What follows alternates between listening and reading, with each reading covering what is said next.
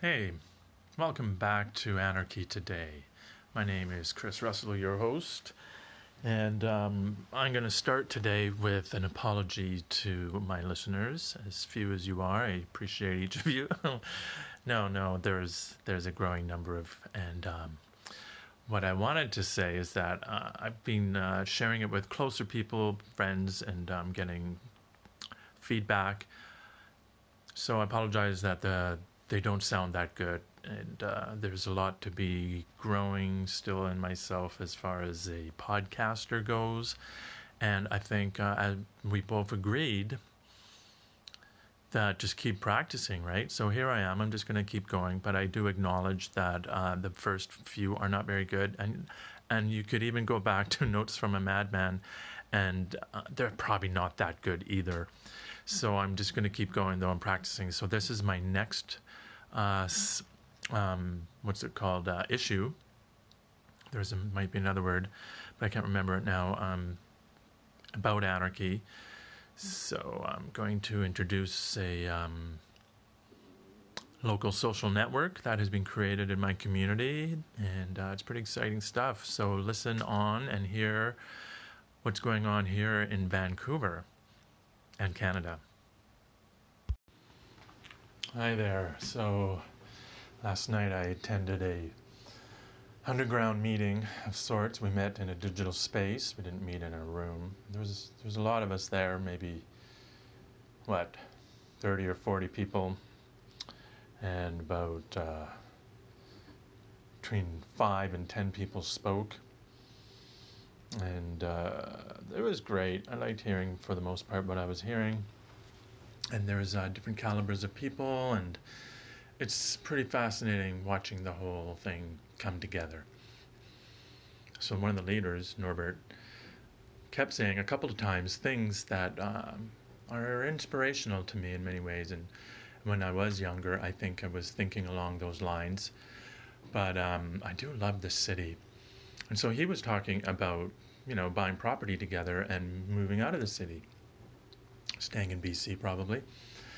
But they talked about Mexico and, and they, they talked about lots of places. But there was a, a voice in that, which was uh, heard by me, anyways, that uh, it's, it's better to stay in Canada right now, anyways. And this is a pretty good place. So, and I do agree with that too. I'm quite quite comfortable here in Canada, and I'm not trying to leave the country or the city. So, for me, I am inspired in those similar lines, which is to get out of the system. So, you know, the behind the scene of buying property together is to grow your own food, to create your own art, and to offer your own services. And um, I'm not sure if other communes do this, but the idea of adding a, an additional cash stream into your community through services offered, such as meditations, support groups, one on one sessions, readings, psychic readings, and all of these things, which I do offer here in my city dwelling that I'm creating, which is very, very similar to getting together with a bunch of people with cash or money or capital and buying property together and living outside of the city where it's easier to get out of the system. So when you're in this system, uh, city, there's a general feeling or belief or attitude, I'm not too sure what it is, but I'm not buying it, that you need to be in the system if you're in the city. It's too hard to extract yourself from the system while you're living in a city. So I'm going, uh, well, actually, I found a way to do it, and uh, this is how it is. And I'd like to share this with everyone because it's not fully manifest yet. Just like you guys last night were getting together and just saying, let's meet and talk, those of us who have some capital who want to buy property together. I'm saying the same thing, but it's a different setting.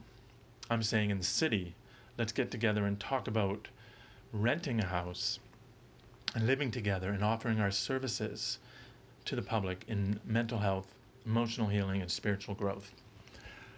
I'm calling this the Wellness Cafe. I'm running it out of my place right now, and I'm pretty stoked. I know I can do this by myself. I have roommates, you know, they help support the rent. but the ideal environment, which I'm ready to do right now, is to find other like minded anarchists, if you don't mind me labeling us anarchists. And I'm not hung on that if you want to call yourself something else, alternative, uh, autonomous, community, things like that, right? There, there's lots of words. We don't have to call ourselves anarchists. But I do appreciate that. The possibility is there and it's not a lie.